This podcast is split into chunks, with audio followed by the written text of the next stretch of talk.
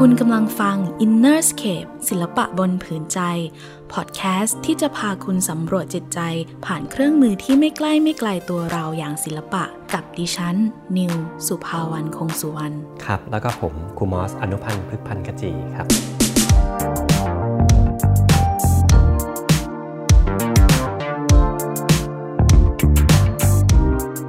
ครูมอสคะเวลาเราพูดถึงการพัฒนาประสาทสัมผัสของเด็กเนี่ยหลายคนมักจะนึกถึงประสาทสัมผัสทั้ง5คือตาหูจมูกลิ้นมือ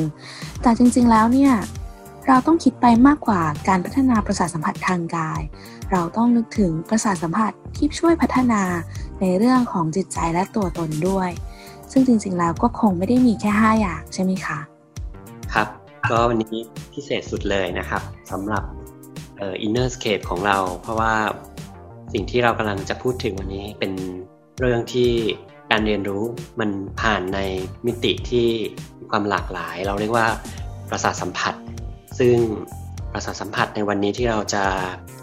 นำมาเนี่ยเป็นเรื่องของประสาทสัมผัสทั้ง12นะครับหรือที่เราเรียกว่า 12 sense นะครับซึ่งอยากให้พวกเราลองดูดีๆว่ามันจะสัมพันธ์กับศิลปะแต่ละอย่างอย่างไรครับ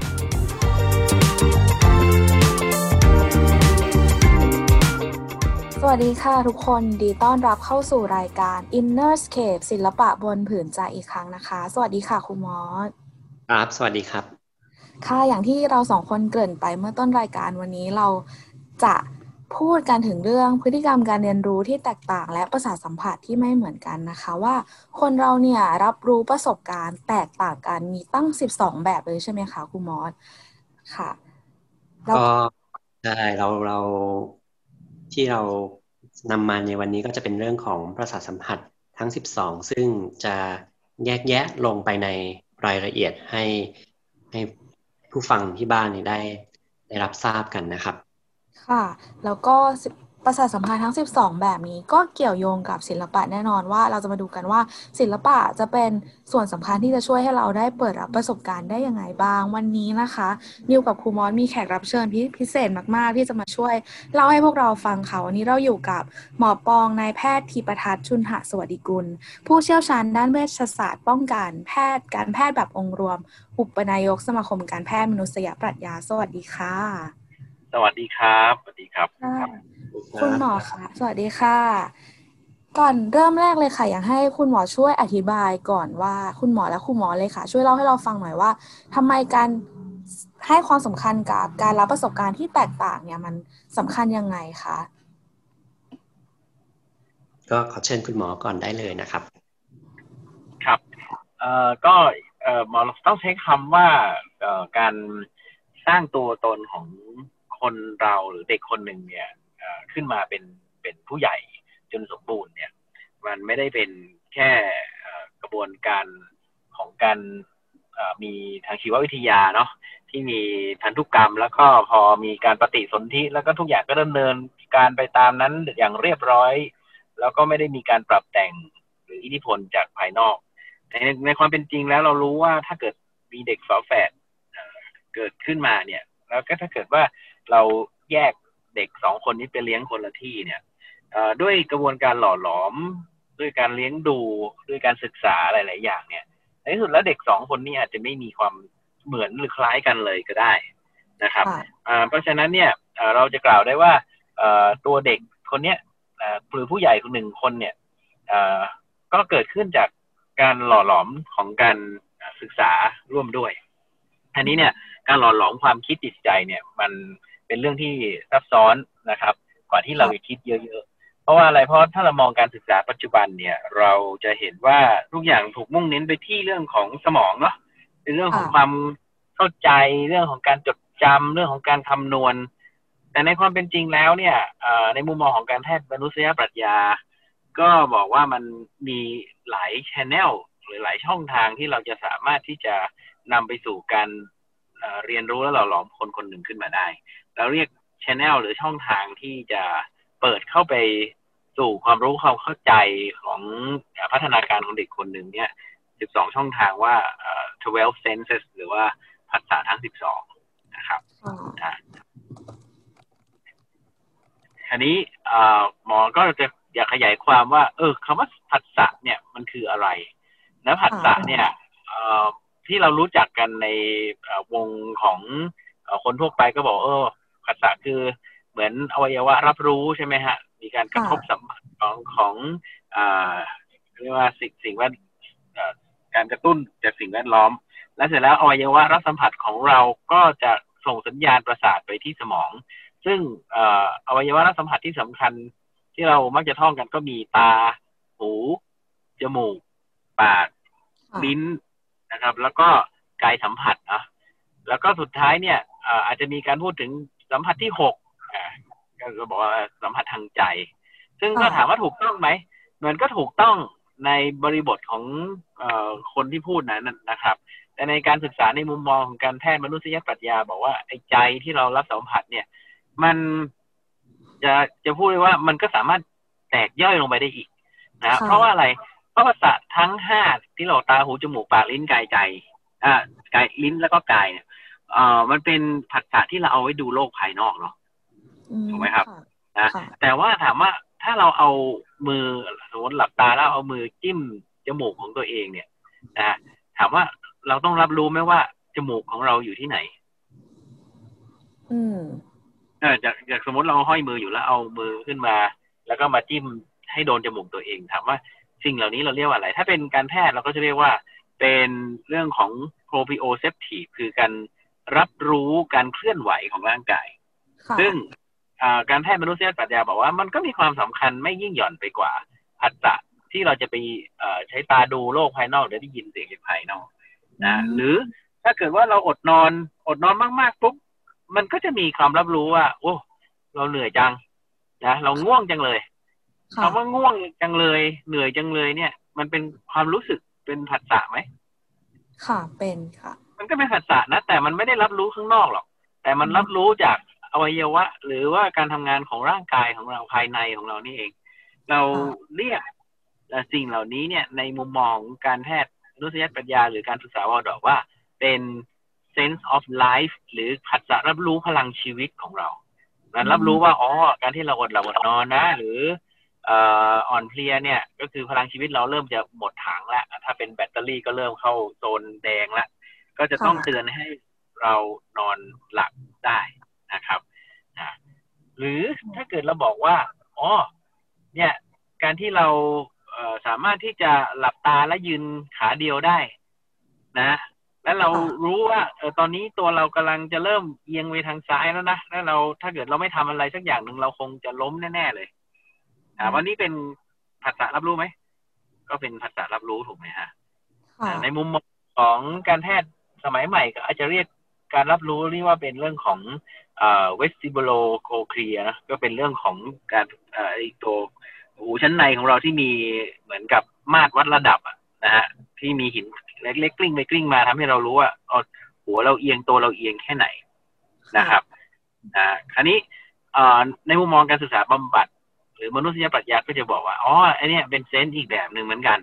รับรู้เรื่องภายในตัวเราเองเราเรียกผัสสะพิเศษอันนี้ว่าเป็น sense of balance คือรู้ว่าเราเอียงไหมเราตัวตรงหรือเปล่านะครับนะเพราะฉะนั้นเนี่ยเมื่อเราจัดกลุ่มสิ่งเหล่านี้เข้าไปเป็นการรับรู้จากภายในร่างกายก็สามารถที่จะทำให้เรามีผัสสะกลุ่มแรกนะครับก็คือเรียกว่า lower sense เกิดขึ้นนะครับซึ่งผัสสะนี้ถามว่าเราเกิดมาวันแรกเนี่ยเรารับรู้ไหมหมายถึงเราเป็นเด็กอ่อนนะเด็กอ่อนเกิดมาปุ๊บเขารู้ไหมว่าเขาจะถูกสัมผัสเขารู้ไหมฮะไม่น่าจะรู้ไหมคะคุณหมอสมมติเด็กกำลังร้องไห้อยู่แล้วเสร็จแล้วแม่อุ้มขึ้นมาแล้วก็โยกไปโยกมาแล้วสักพักเขาเงียบนี่มันหมายความว่าไงครับคุณหมอต้องมันก็หมายค่ะตอนนี้ค่ะมันก็ต้องเพราะว่าเขารับรู้แหละเพราะฉะนั้นมันเป็นผัสสะกลุ่มแรกๆนะฮะที่เราเรียกว่า lower sense ก็คือคุณเกิดมาปุ๊บเนี่ยคุณสามารถมีความรับรู้เหล่านี้ได้เลยว่าการเคลื่อนไหวหันหัวหรือว่าเรื่องของsense of movement เราก็รู้ sense of balance เรารู้ว่าแม่เรา อุ้มเราอยู่แกว่งตัวไปมาเรารู้สึกอบอุ่นจังเลยเราก็มีความสงบลงซึ่งเป็นเซนส์ที่เราจะได้มาเป็นอันแรกก่อนนะครับlower sense เลยเป็นผัสสะที่ส่งผลเยอะนะครับต่อความอบอุ่นและความมั่นคงภายในตัวของเราก่อนตราบใดที่ lower sense ซึ่งมีอยู่4อย่างเนี่ยที่เป็นผัสสะแรกๆที่ตื่นตัวขึ้นมาคือหมอทวนอีกครั้งนึงนะก็คือ sense of touch รับรู้สัมผัสเด็กรับรู้ว่าอ๋อแม่กำลังกอดอยู่ใช่ไหมฮะ sense of life เมื่อกี้พูดไปแล้วว่าอ๋อความรู้สึกหิวทำไมเด็กอยู่ๆก็ร้องขึ้นมาหิวละอยากจะกินอาหารอันนี้ก็ต้องมีเซนส์ที่เรียกว่าเป็นรับรู้พลังชีวิตของตัวเองใช่ไหมง่วงจังเลยร้องไห้โยเยอยากจะนอนละก็คือผัสสะที่สองผัสสะที่สามก็คือโยกตัวก็รู้นะครับอุ้มไปอุ้มมาก็รู้นะฮะก็เซนส์ออฟมูฟเมนต์กับเซนส์ออฟบาลานซ์รวมเป็น4ผัสสะที่เรียกว่าโลเวอร์เซนส์เนี่ยมันจะทำให้เด็กคนหนึ่งเนี่ยค่อยๆมีความรับรู้ต่อบอดี้หรือร่างกายตัวเองขึ้นซึ่งมันก็ยังต้องอาศัยการฟูมฟักและหล่อเลี้ยงเป็นระยะเวลายาวนานนะโดยประมาณก็เขาบอกว่า7ปีแรกเนี่ยผัสสะเหล่านี้จะเป็นตัวที่เหมือนกับอินพุตให้เด็กคนหนึ่งเนี่ยรับรู้ว่าตัวเองมีร่างกายอยู่เรานึกภาพว่าจินตนาการว่าสมมติว่าเด็กมาเกิดเนี่ยนะดวงจิตดวงวิญญาณมาถึงเนี่ยเขามามีร่างกายอันใหม่เนี่ยนะเขาก็ยังไม่รู้หรอกว่าร่างกายตัวเองเนี่ยต้องใช้งานยังไงเหมือนเราได้รถใหม่มาจะขับยังไม่เป็นเนาะใช่ไหมฮะการ7ปีแรกก็เป็นช่วงที่เราจะต้องเรียนรู้ที่จะขับเคลื่อนร่างกายของเราเนี่ยให้ดีเพราะฉะนั้นเนี่ยถ้าเมื่อไหร่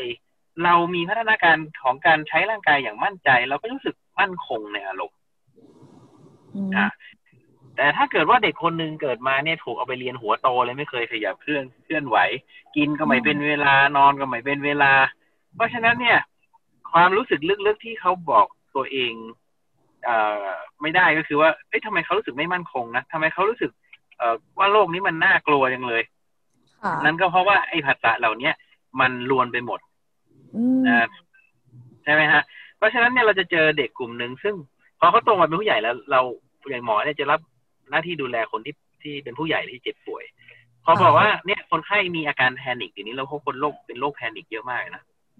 แล้วเขาบอกว่าเนี่ยไม่รู้เป็นอะไรเขาไปเข้าห้องน้ำที่แคบๆทีไรนี่เขาจะรู้สึกกลัวมากเลย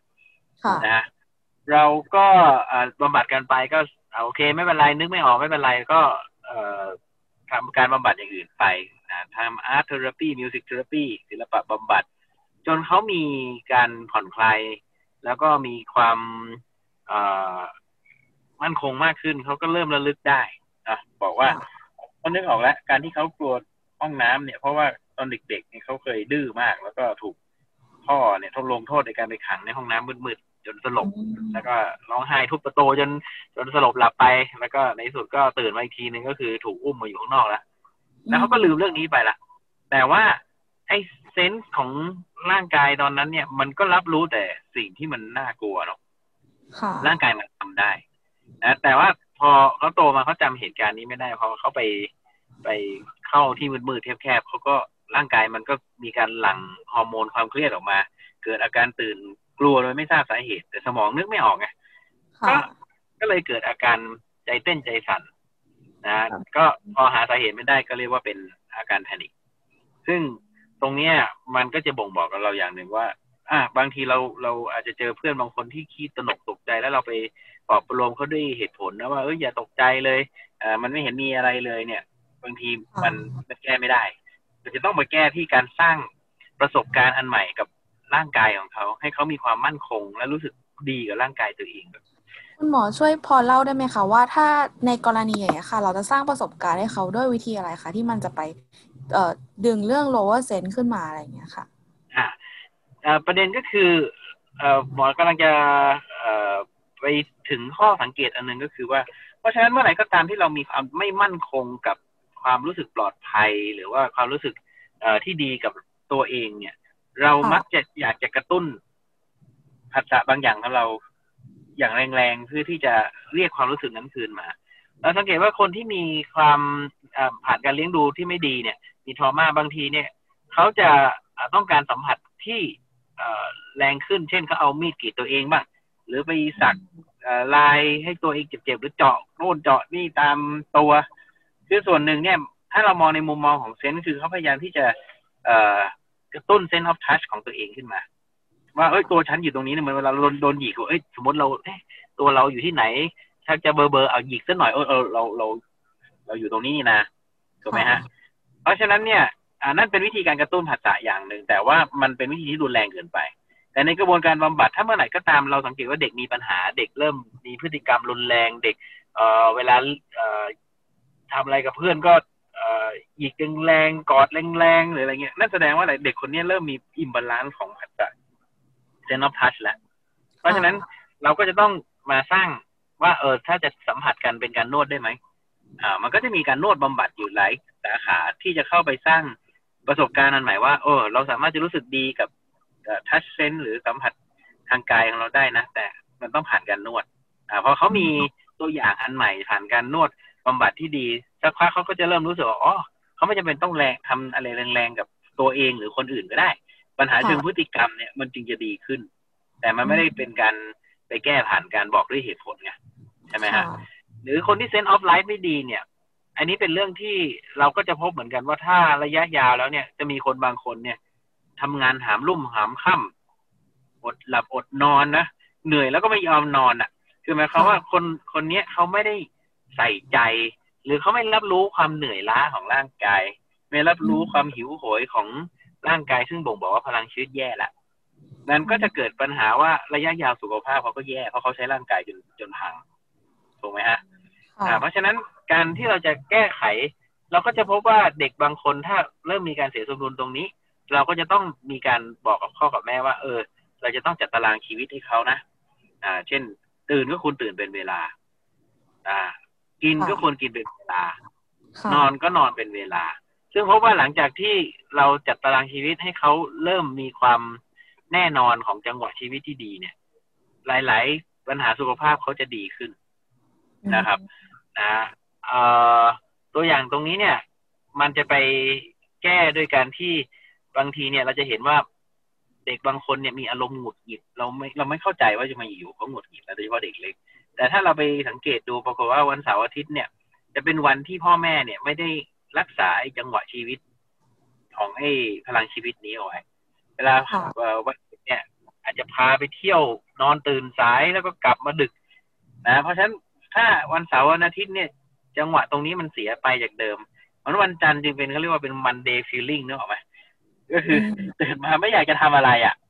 นะเพราะว่าเราไปรบกวนจังหวะของพลังชีวิตแล้วทำให้เซนส์ออฟไลฟ์ของเด็กไม่ดีเด็กก็จะหงุดหงิดแล้วก็รู้สึกงอแงเลี้ยงได้ยากเพราะฉะนั้นยิ่งเราเห็นเด็กเลี้ยงยากมากเท่าไหร่และเราตรวจพบในฐานะคุณครูหรือหมอหรือนักบำบัดเราพบว่าเด็กคนนี้ตารางชีวิตไม่ดีเลยก็เป็นความจำเป็นอันที่เราจะต้องบอกกับพ่อกับแม่เพื่อบอกว่าคุณจะต้องแก้ไขเรื่องของเซนส์ออฟไลฟ์ของเขาใหม่นะครับที่ตัวการศึกษานิดนึงเพราะว่าฟังหลายคนอาจจะเป็นคุณพ่อคุณแม่ก็สิ่งที่คุณหมอพูดนี้ก็จะพูดเรื่องของจังหวะนะแล้วก็อยากจะชี้ให้เห็นว่าสิ่งที่พอเด็กเสียสมดุลแล้วเนี่ยมันมาจากคำว่าจังหวะเพราะฉะนั้นในอนุบาลหมายถึงเด็กเล็กเนี่ยนะครับก็คือในแต่ละสัปดาห์หรือว่าในแต่ละวันก่อนนะว่าในแต่ละวันเนี่ยถ้าคุณพ่อคุณแม่หรือว่าครูเนี่ยสามารถวางระบบจังหวะของการเรียนรู้ในแต่ละวันเนี่ยชัดเจนเช่นเช้ามาถึงโรงเรียนสักประมาณกี่โมงแล้วจะอย่างไรต่อเช่น9 โมง 10 โมงเนี่ยอาจจะเป็นกิจกรรมอะไรเป็นกิจกรรมแรกหลังจากนั้นออกเล่นที่สนามแล้วก็อาจจะพักทานของว่างกลับมาอาหารกลางวันเนี่ยสิ่งเนี้ยเราสามารถที่จะสร้างได้เลยจากเรียกว่าจากตัวเราหรือว่าตัวผู้ปกครองที่กำลังได้ฟังเรื่องราวเหล่านี้อยู่ว่าเด็กที่เสียสมดุลเนี่ยเราจะกลับให้เขามีความรู้สึกมั่นคงข้างในได้เมื่อเราสามารถชี้ให้เห็นหรือว่าฉายภาพให้ดูว่าในแต่ละวันเนี่ยเขาจะทำอะไรบ้างจนถึงสิ้นสุดของวันซึ่งอันนี้อยากจะเสริมที่คุณหมอเล่าให้ฟังว่าเราเห็นเด็กหลายคนเลยที่ไม่แน่ใจเท่าไหร่ว่าคุณแม่จะกลับมาบ้านกี่โมงหรือคุณพ่อจะกลับมาบ้านกี่โมงความเรียกว่า ความกังวลแล้วก็มีความวิตกมากๆเลยว่าวันนี้เขาจะอยู่กับใครซึ่งเนี่ยเด็กก็จะก้าวไปสู่ความเจ็บป่วยเพราะเนี่ยการที่พูดถึงเซนส์ล่างหรือว่าระบบจังหวะที่เรากำลังพูดถึงกันอยู่เนี่ยอย่างน้อยที่สุดเนี่ยเราต้องสร้างจังหวะของมันแล้วก็ความสมดุลในกิจกรรมที่ทำไม่ว่าในเป็นภาคเช้าหรือภาคบ่ายด้วยนะครับค่ะน่าสนใจมากๆค่ะเราพูดกันถึง lower sense แล้วก็4 sense แรกที่อยู่กับเราตั้งแต่เกิดนะคะแล้วก็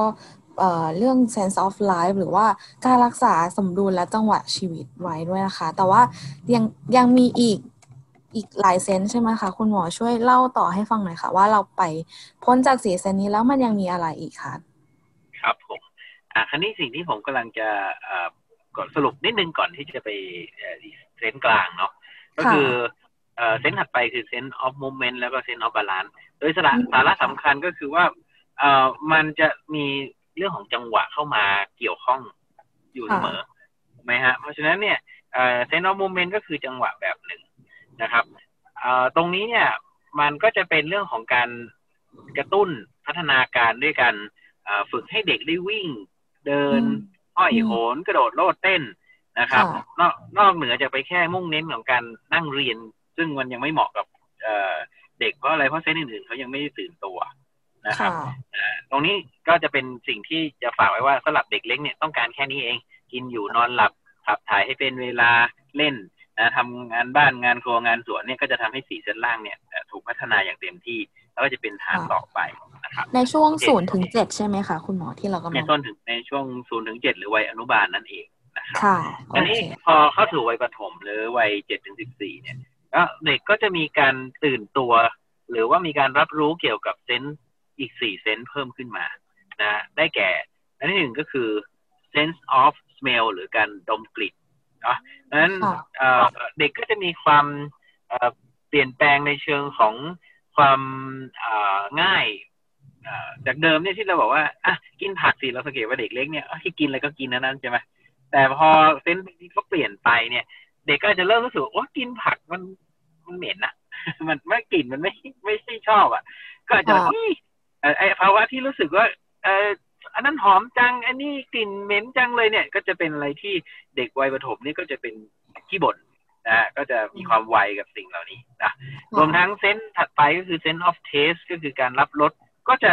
เป็นอะไรที่มีอิทธิพลต่อความคิดจิตใจเขาเยอะจากเดิมที่กินได้ทุกอย่างนะเดี๋ยวนี้พอเรา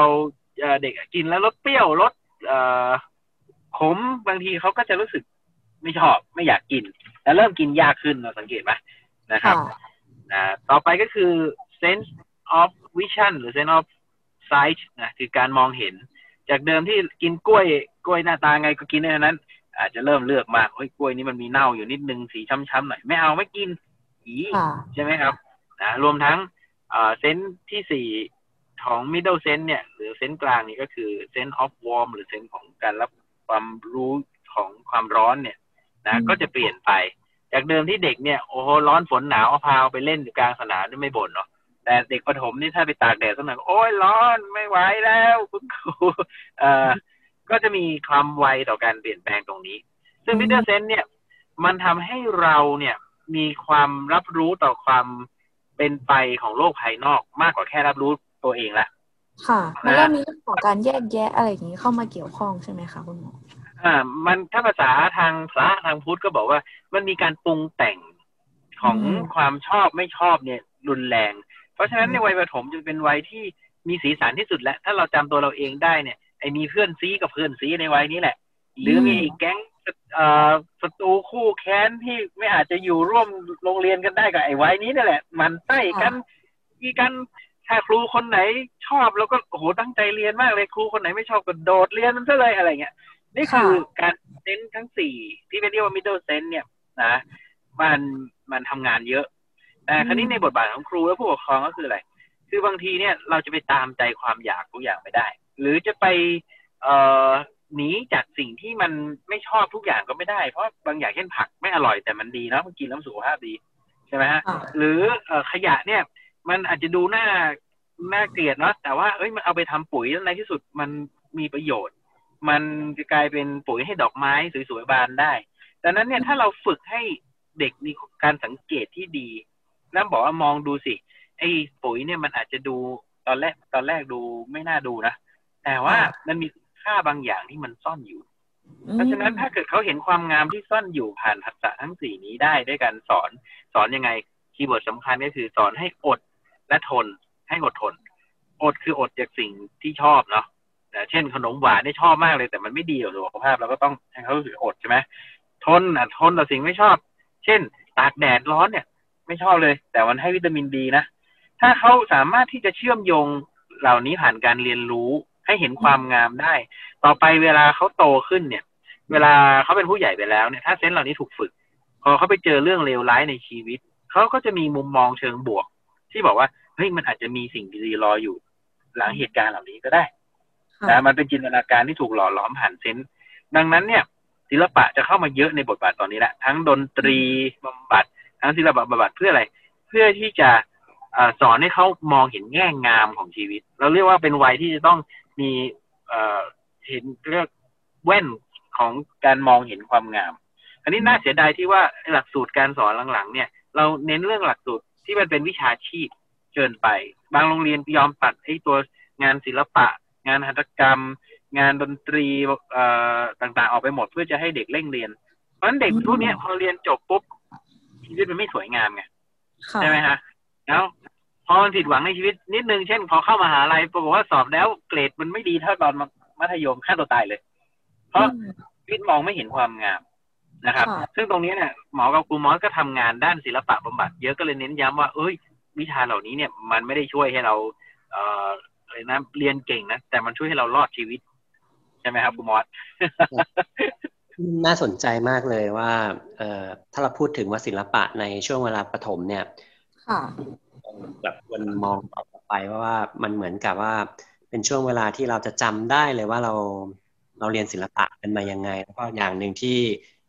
รายการนี้เราพูดเสมอเลยนะเราพูดถึงเรื่องของมันมีความสำคัญมากถ้าเราให้บรรยากาศของรอบๆข้างบรรยากาศของชีวิตเนี่ยมันมีความสวยงามโดยเฉพาะในงานระบายสีเด็กๆเนี่ยจะได้มีโอกาสทำตั้งแต่ช่วง7 ขวบเนี่ยจนถึงวัยรุ่นเนี่ยก่อนวัยรุ่นเนี่ยมันจะเรียกว่าประทับใจเลยซึ่งมันจะจำไปในนานแสนนานเลยว่าวันหนึ่งเขามีโอกาสได้ใช้สีแบบนี้เขาได้ชื่นชมความสวยงามของสีอยู่บนกระดาษซึ่งนั่นแหละวันหนึ่งที่อาจจะมีอุปสรรคอะไรเข้ามาบ้างเนี่ยแต่ว่าประเด็นคือก็ยังเห็นความงามที่ยังมีอยู่นะอันนี้ก็จะเป็นปัจจัยสำคัญที่ทางศิลปะเนี่ยก็พยายามจะย้ำอยู่ตรงนี้เหมือนกันครับค่ะน่าสนใจมากค่ะคือเรามีในเซนส์ตรงนี้นะคะมีเซนส์ออฟไซด์ที่ช่วยสัมผัสทางสายตาแต่สิ่งที่ให้ในช่วงนี้ด้วยก็คือการไม่ตัดสินจากภายนอกเรากับว่าพอพูดถึงความงามแล้วเนี่ยนอกจากพัฒนาภาษาทางสายตาแล้วมันเหมือนกับว่าเห็นไปถึงภายในด้วยถูกไหมคะคุณมอสครับทุกครั้งที่เราวาดรูปนะครับอย่างที่จะบอกหลายๆคนเสมอเลยว่าเราวาดอะไรสิ่งนั้นก็จะเข้ากลับไปในใจของเราเพราะฉะนั้นให้ความสำคัญกับสีที่เกิดขึ้นรูปทรงที่เกิดขึ้นในเฉพาะช่วงวัยเนี้ยมันเริ่มมีการตัดสินบ้างนะอย่างเช่นตั้งแต่9 ขวบขึ้นมาเนี่ยมันก็จะเริ่มเห็นความจริงของโลกใบนี้เช่นว่าต้นไม้ต้นนี้เหมือนหรือเปล่ามันก็จะเริ่มต้นประมาณ9 ขวบที่จะเริ่มเปรียบเทียบสิ่งที่เห็นแต่ว่าสิ่งสำคัญก็คือว่าเด็กเนี่ยจะไม่ได้วาดสิ่งเหล่านั้นไปเนี่ยไม่ว่าถ้าเกิดเราวาดสิ่งที่จริงขึ้นความจริงเราเข้ากลับไปในตัวเด็กฉะนั้นหลายๆประเด็นเราจึงชี้จะเห็นได้ว่าถ้าเด็กหลายคนเนี่ยอยู่โลกเสมือนมากหรือว่าอยู่ในโลกการ์ตูนมากภาพวาดก็จะเป็นการ์ตูนเสมอซึ่งเราสามารถเห็นความชัดเจนในตัวของเด็กได้ว่าพอพูดถึงสิ่งที่เป็นตรรกะมันจะยังเชื่อมโยงไปไม่ได้เพราะว่า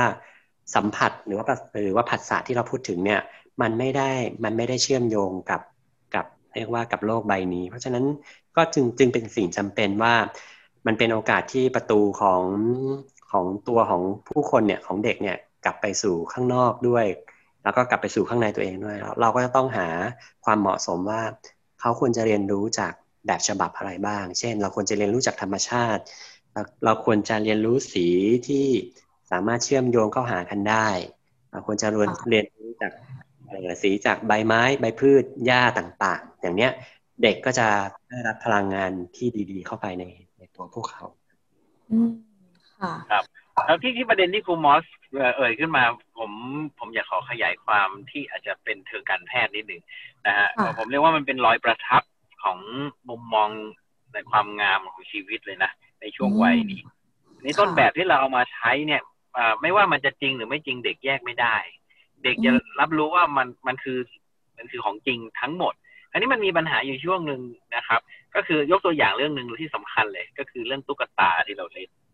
นะฮะถ้าเป็นตุ๊กตาสมัยก่อนเนี่ยก็จะเป็นตุ๊กตาแบบพ่อแม่ทำให้มีความไม่เพอร์เฟกต์บ้างแต่เด็กจะชอบมากเลยนะ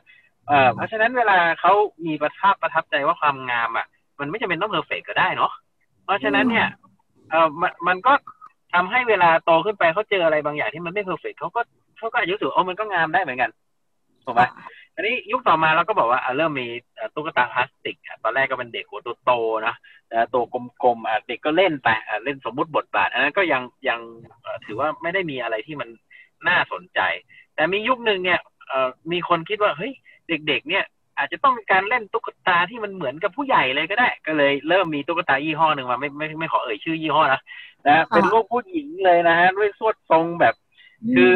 ผมบอกว่าจริงๆแล้วในโลกนี้คงไม่มีผู้หญิงคนไหนที่แบบโอ้โหอกโตเอวคอดกิวสะโพกใหญ่สะโพกไขตัวชะลูดอย่างนั้นใช่ไหมแต่หลังยุคนั้นเนี่ยพอเด็กฮิตแล้วก็เล่นตุ๊กตาตัวนั้นน่ะมันเลยทำให้มุมมองของความสวยงามของคนที่เติบโตมากับการเล่นตุ๊กตายุคนี้มันผิดเพี้ยนไปหมดเรามียุคหนึ่งที่เด็กเป็นโรคบูลิเมียเยอะมากหรือว่าไม่ยอมกินอาหารจนผายผอมจนขาดอาหารตายนะครับกินแล้วไปล้วงคออ้วกคือแก้ยากมากเลยเพราะอะไรเพราะเราจะไปบอกว่าเฮ้ยเธอผอมกันไปแล้วนะเขาบอกว่าโอ้ยไม่ได้คือฉันอ้วนอยู่ตั้งแต่โตผอมจนแบบกล่องแล้วเหลือแต่กระดูกแล้วบอกฉันยังอ้วนอยู่ฉันยังไม่ใช่ความงามในแบบอุดมคติที่ฉันเชื่อมาตลอดจากการเล่นตุ๊กตาประเภทนี้เราพอนึกออกไหมเพราะอะไรเพราะวัยนั้นดันเป็นวัยที่เขากำหนดความงามในใจของเขาผ่านไอ้ตัวรีเฟล็กของสิ่งที่เขาเล่นดังนั้นเนี่ยเรามอบอะไรให้เนี่ยถ้ามันเป็นธรรมชาติเนี่ยมันทำให้โตไปเนี่ยมุมมองต่อความงามมันจะตรงกับความเป็นจริงมากกว่าไอ้ของเล่นที่มันบิดเพี้ยนไปยิ่งเดี๋ยวนี้อยู่ใน virtual reality ผมก็ไม่รู้เหมือนกันนะเด็กอาจจะเชื่อว่าตัวการ์ตูนอย่างหนึ่งมันเป็นอย่างนั้นก็ได้ทั้งที่มันหัวมันผิดรูปร่างมันไม่ปกติแต่ว่าเราก็ต้องติดตามอย่างใกล้ชิดว่าการที่เราให้กิจกรรมต่างๆเข้าไปเราต้องระมัดระวังมากๆนะครับถ้าคุณมองได้ครับหมอแล้วก็สามารถเชื่อมไปที่เราพูดถึงบ่อยๆว่าแบบฉบับของศิลปะที่เรา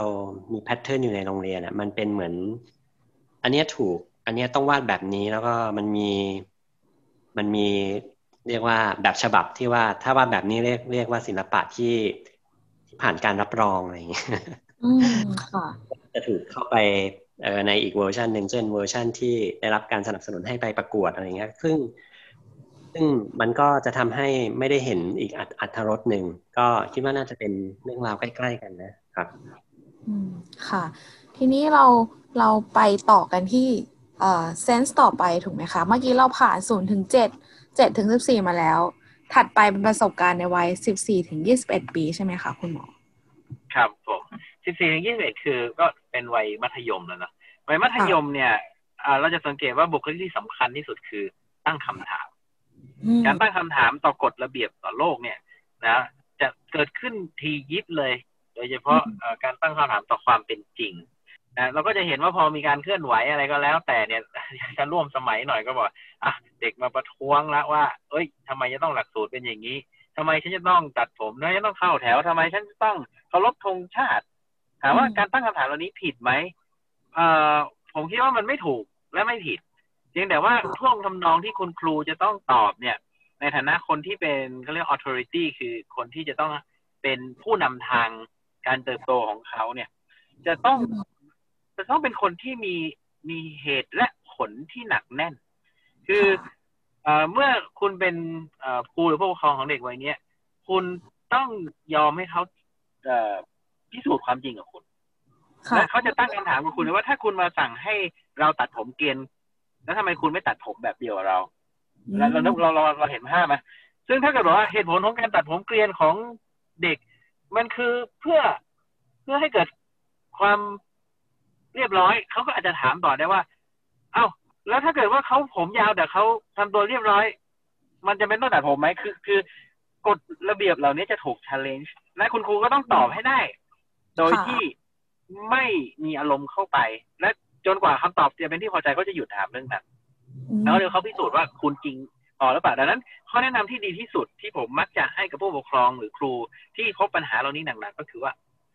เอาล่ะเราจะไม่ต้องมีกฎระเบียบแต่กฎระเบียบเหล่านั้นต้องมีให้น้อยที่สุดเท่าที่จะจำเป็นและสำคัญนั่นหมายความว่าถ้าเมื่อไหร่เด็กบอกว่าทำไมถึงห้ามกลับบ้านดึกไอ้ตรงนี้เนี่ยกฎข้อนี้จะต้องมีแน่นอนถูกไหมฮะแล้วเราบอกมันเป็นความปลอดภัยเพราะถ้าเกิดคุณกลับดึกนั่นหมายความว่ามันมีความไม่ปลอดภัยเถียงยังไงก็ไม่ชนะอย่างเงี้ยเขาจะยอมรับนะส่วนอะไรอิสระเล็กๆน้อยๆถ้ามันไม่ได้เป็นเรื่องของความเหลวไหลหรือว่าการที่จะนำไปสู่อบายมุขเนี่ยบางทีเราอาจจะต้องแบบคืออย่าไปตั้งมันเยอะหรือตั้งเฉพาะตอนที่มันมีความจำเป็นเพราะมันยิ่งกดหยุมหยิมเท่าไหร่เนี่ยโอกาสที่เราจะต้องตอบคำถามมากขึ้นแล้วถ้ามันมีสักข้อหนึ่งที่เขาตรวจสอบได้ว่าเฮ้ยคุณตั้งกฎมาคุณไม่มีเหตุผลนี่หว่าผู้ใหญ่ไม่มีเหตุผลเนี่ยมันจะทำให้ไอ้กฎอีก9ข้อที่จำเป็นต้องใช้มันไม่ศักดิ์สิทธิ์นะครับแล้วเมื่อไหร่ก็ตามที่เด็กสามารถที่จะหัดเขาจะเป็นเหมือนนักปรัชญานะในช่วงนี้เพราะอะไรเพราะกำลังจะพูดว่าเซนส์ที่มันพัฒนาในช่วงเนี้ยมันทำให้เขาก็เป็นอย่างนั้นเซนส์ถัดมาเนี่ยที่เป็นเรียกว่าเป็นไฮเออร์เซนส์คือพัฒนาตอนวัยรุ่นแล้วเนี่ยก็คือเซนส์ออฟเฮียริ่งก็คือการฟังในที่นี้ไม่ใช่แค่ฟังแบบได้ยินแบบเข้าหูแบบเด็กเล็กๆนะเขาจะฟังแบบเหมือนไดอะล็อกฟังแบบดีฟลิสเซนนิ่งเลยว่าฟังแล้วก็ตั้งคำถามฟังแล้วก็ตั้งคำถามแล้วอันนี้ก็จะเป็นอันหนึ่งที่มันพัฒนาขึ้นมาอันที่สองก็คือพอฟังเสร็จแล้วเขาก็จะต้องแยกให้ออกว่าไอสิ่งที่ได้ยินเนี่ยมันเป็นแค่เสียงนกเสียงกาหรือมันเป็นเสียงที่มีความหมายมันเรียกว่าอัตตะตรงเนี้ยมันจะรับรู้เรื่องของ sense of language ยังไม่ลงลึกเพราะว่าด้วยเรื่องความลุ่มลึกของมันอาจจะต้องว่ากันเป็นวันต่อไปเมื่อเขารู้ว่าภาษาเนี่ยมันมีความสำคัญแล้วเราจะเห็นว่าพัฒนาการการเล่นภาษาการแต่งกลอนการโวหารการโต้วาทีในเด็กวัยเนี้ยมันจะพัฒนาขึ้นอย่างมากเลยนะเพราะ sense of language เขาพัฒนาต่อไปก็คือ sense of thought คือการคลุ่นคิดนะเขาก็จะพยายามที่จะมีการคิดเรื่องตรรกะอะไรต่างๆมากขึ้นมีการโต้แย้งมีเหมือนถ้าเป็นสมัยก่อนเราคงนึกภาพเหมือนกรีกก็คงเป็นพลาโตเนาะหรือโซคราติสจะต้องมาแบบสร้างถกกันนะชอบถกว่าเหตุใครเป็นยังไงนะแล้วก็